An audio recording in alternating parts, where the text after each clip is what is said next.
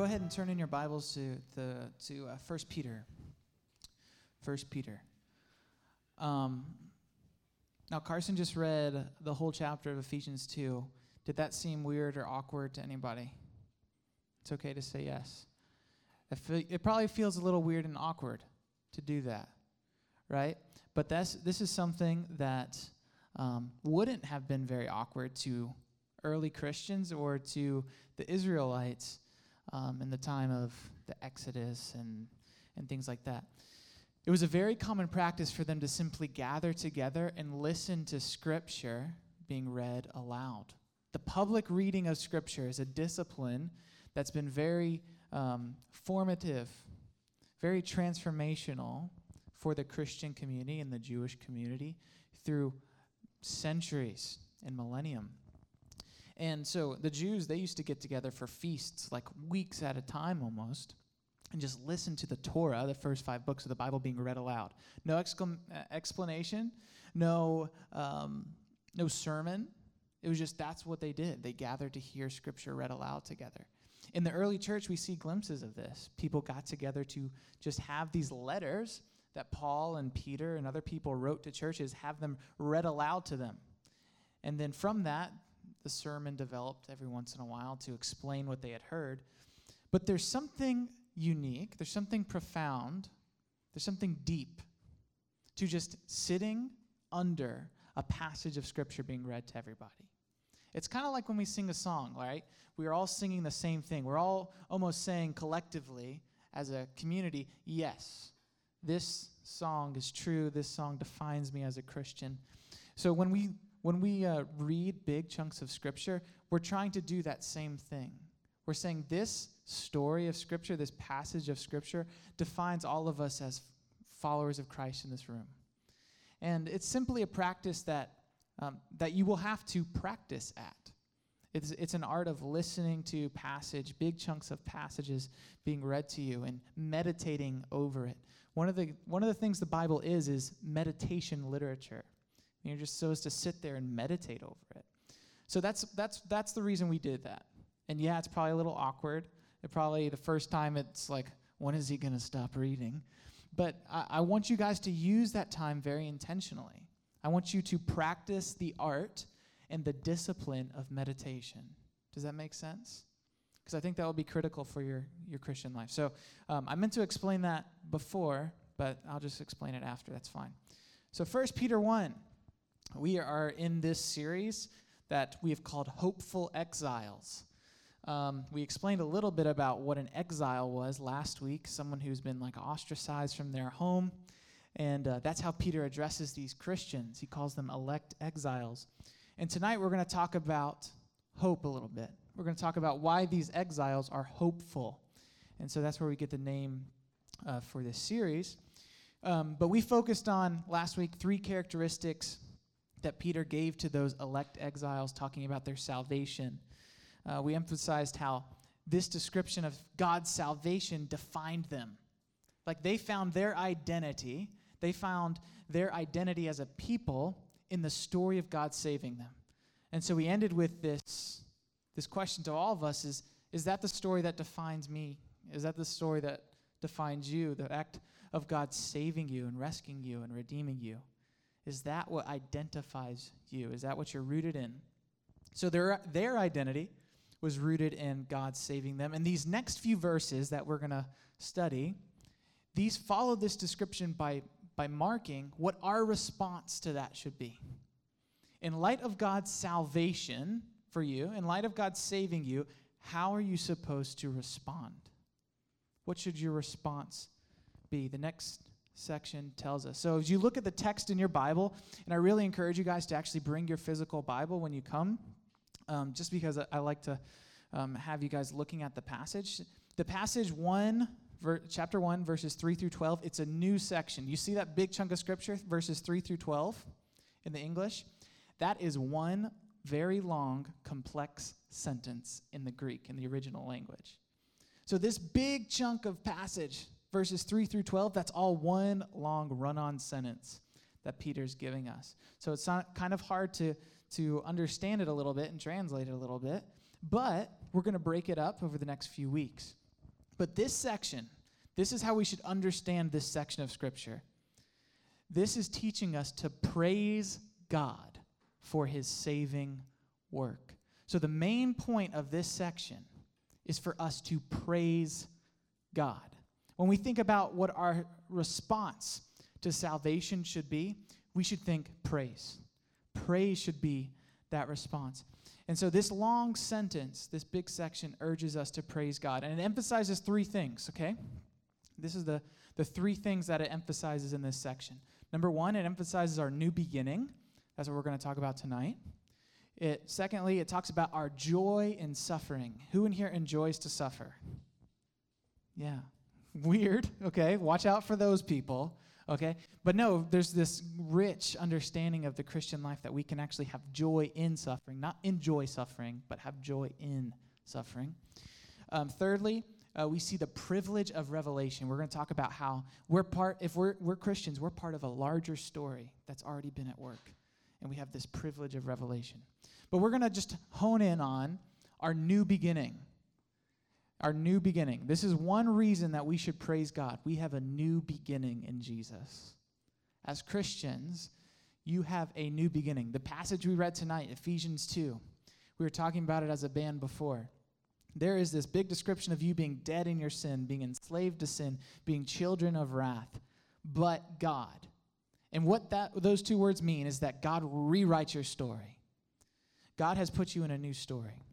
So we have a new beginning in Jesus. Let's look at the text and uh, then dive into it.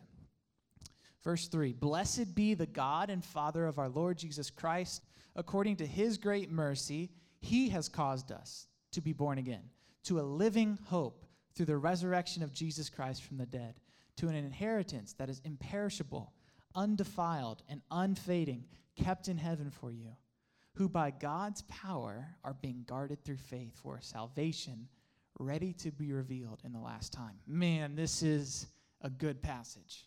This is one, if you are able to, um, write it on a sticky note, put it on your mirror.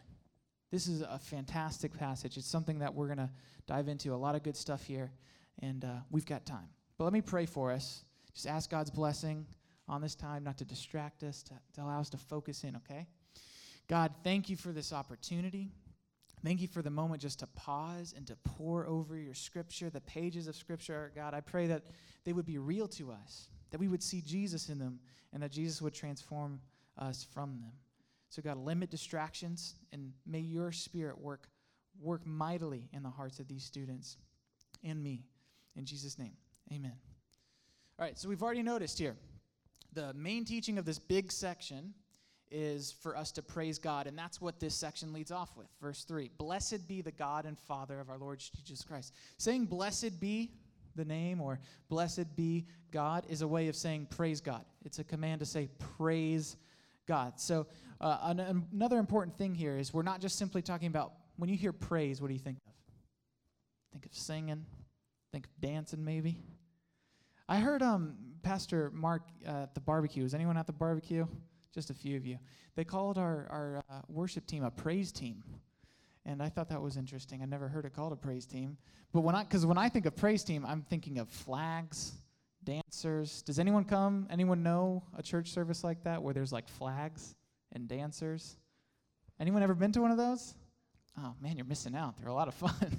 they are a lot of fun. But oftentimes they're called a praise team. So sometimes I have that connection in my head, like praise team, dancers and flags, singing worship music to Jesus. But that's not what he's talking about. Praise is not simply music, or it's not simply, you know, singing and dancing. Praise is proclaiming the goodness and greatness of God.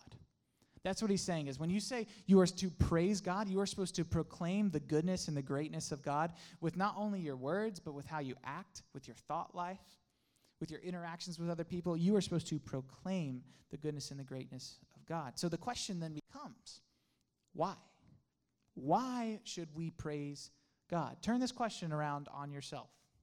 Think about it personally. Why do you praise God? Do you praise God because you feel like you're supposed to? Do you praise God because it makes you feel good? Do you praise God because it soothes your guilt? Do you praise God because everyone else in the room is doing it? No, really, like, why do you praise God? Think about that. I'm not asking for the right answer, I'm asking for your answer. Right? Why do you praise God? Why do I praise God? Do I do it out of a sense of just feeling good and folding in with the Bible Belt culture? Or do I do it because I've radically been changed by an encounter with Jesus? That's a question we all have to ask ourselves. And whatever your answer to the question may be, Peter's answer is the reason we play, praise God is because we've had a radical encounter of salvation in Jesus. And this is what we're going to see. First thing, why should God be, God be praised? God should be praised because God has made us born again according to his great mercy. If we're looking for a reason to praise God, this is the one Peter gives us. God has made us to be born again according to his great mercy. So we should praise God because God's goodness has drawn us to himself, brought us into the family of God. We do not praise God because it's convenient, because it boosts our self esteem, because it's easy or it's comfortable. We praise God because he has saved us, he has changed us. Because of his mercy, he has caused us to be born again. This means that as a follower of Jesus, if you're a follower of Jesus in this room, you always have a reason to praise God. This means you can praise God through the tears. You can praise God through the heartache. You can praise God through the confusion. You can praise God when everything doesn't seem to be lining up in your life. When everything seems to be falling apart, you can praise God because you've had an encounter with God's salvation in Jesus. As a follower of Jesus Christ, you always have a reason to praise God. And so this, this leads us to consider this. If we find it difficult to praise God, perhaps we have not really had an encounter with God's salvation. If we find it difficult to praise God, we have to consider this. Maybe, maybe I've not had an encounter with God's salvation. Maybe I've, I do not know Jesus in this way. Or maybe I'm not remembering Jesus in this way, or I'm not fixing my eyes on Jesus in this way. So we have to consider that. And also, don't pass over the language here, right? God has caused us to be born again according to his great mercy. So we see that the emphasis, right, is not on us, it's on who? God. God has caused this. God, because of his mercy, has brought us salvation. And we constantly need to be reminded of that. Because we're not saved by our own merits, we're saved by God's mercy. We're not saved by our own goodness, we're saved by God's grace. And if you think about this language of being born, like, how much credit can you take for being born? Not very much. You had no control over you being born. You had no, no command in you being born. And that's the language that Peter and Paul and even Jesus himself in John chapter 3. He talks about being born again because this is an act of God. You, in, uh, in of yourself, you in and of yourself cannot cause yourself to be born. So, have you guys ever encountered someone who takes credit for something they had nothing to do with? This obnoxious person. anyway, maybe some of us are in. Winton's got a, uh, an idea. Um, or has anyone like ever complimented you for your name? Like you had no control over your name, unless you're you change your name at some point. But like people like Taylor, oh, I, I like your name. I had nothing to do with that. I can't take credit for that. Some even sometimes when people talk about like, oh, I like your voice, I'm like, no control over that. Don't have any control over that one. Um, but does anyone know who Nancy Stouffer is? Nancy Stouffer. She wrote a little book you might have heard, heard of called Larry Potter. Sound familiar? She wrote a book called Larry Potter. And, and she, she ended up taking J.K. Rowling to court because um, she was going to claim that J.K. Rowling stole her ideas of Larry Potter and wrote the series Harry Potter. Now, it turns out that Nancy was a liar, and uh, she did not write Larry Potter before Harry Potter. Um, so she ended up getting fined $50,000, which is a which is a good good principle for us. Whenever we try to take credit for something that's not ours, it usually backfires on you. But as Christians, we don't earn our salvation, so we should never seek to take credit for it. And in doing so, it will probably backfire on us. Meaning, when you ask people to look to you as an example of Jesus, you're a bad example of Jesus in and of your own strength. It will backfire on you. You'll be shown to be a hypocrite or a liar at some point. So, as Christians, we are simply supposed to be mirrors that reflect Jesus. We want God and Jesus to get all the credit, all what all the glory that he deserves for saving us. So we've said this in here before. Last week, you're not a Christian because you're smarter than your friends or because you know all the rules and they don't. Know that you're saved because of God's mercy and his grace. So we do not boast in that. Now, the next thing that we see is, or the next kind of natural question is, what are the results of being born again? So think about one of the major basic ways of thinking of being born that conjures up this image of a new journey, a new beginning, a new path. It's not an end point, it's a beginning point, right? Birth is a new beginning. So we must ask what is that new beginning? What is that new path, that new journey? What does that look like? And that's what we see Peter getting to here. So, um, this, this is a secure future reality. I forgot what I wrote there. What are we born into? Number one, a living hope. We see that in the next part of the portion, or the next part of the passage. The first thing he says that we are born into is a living hope. So, uh, as opposed to a dead hope, we have a living hope.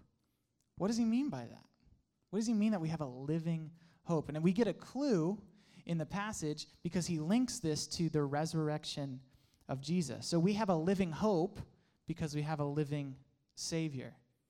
You guys get that? We have a living hope because we have a living savior. This means that our hope is not simply some abstract good circumstance. It's not just ple- pleasures forevermore. Your hope is not simply happiness. Your hope is Jesus. Your hope should be rooted in Jesus. Not simply goodness or happiness in some abstract way. It should be in the person of Jesus. So the Christian hope is in Jesus, and in him, all our happiness, all our dreams, desires, wishes, and pleasure it's, is found. So it's because Jesus is our greatest treasure. It's because Jesus is what we want that our hope includes us taking hold of our greatest treasure. So the the simple thing to see here is that we have a living hope because Jesus is our hope. And as Christians, that's what we look forward to being made like Jesus. The Christian hope is that God will make us like Jesus, that He will raise us to life in the same way He raised Jesus to life. That's what we look forward to. That's the future reality we have been born into as followers of Jesus. Second thing is an imperishable inheritance. So Peter says we've been born into a new inheritance. Now that we've been adopted into the family of God, we are now going to be given an inheritance as a new member of the family. Again, Peter's emphasizing that we're born into something, a new, commu- a new community. We have a new journey to live.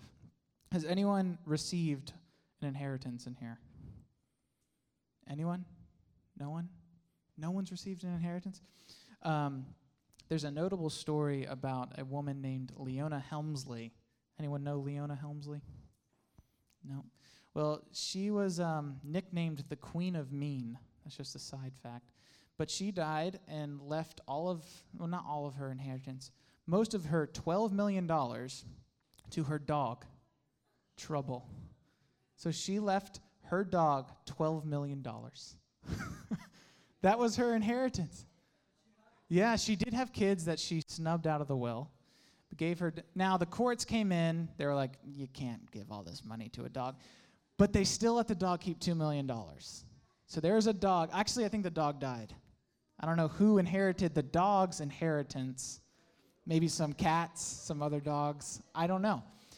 But here's here's the here's kind of the principle in that, right? Is you give your inheritance to members of your family. And this lady was fully convinced that her dog Trouble, that was the dog's name, her dog Trouble was a member of her family, so much so that she gave a large inheritance to her dog. Um, Stephanie actually has her wedding ring is part of my inheritance from my great grandmother. Actually, I think it was probably my sister's inheritance that my grandmother then gave to me.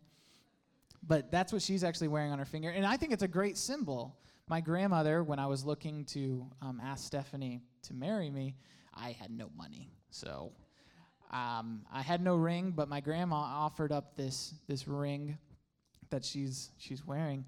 And I, I kind of see it as this great symbol of my grandma saying, Yes, we're going to welcome Steph into the family because I'll include her in your inheritance type of thing. Um, now, the other thing about this ring was it was not in the best condition. First of all, my great grandmother had humongous hands. like, what was it? Like a size 12? Yeah, it was a size 12, which I don't know if you know, like that's bigger than my hands.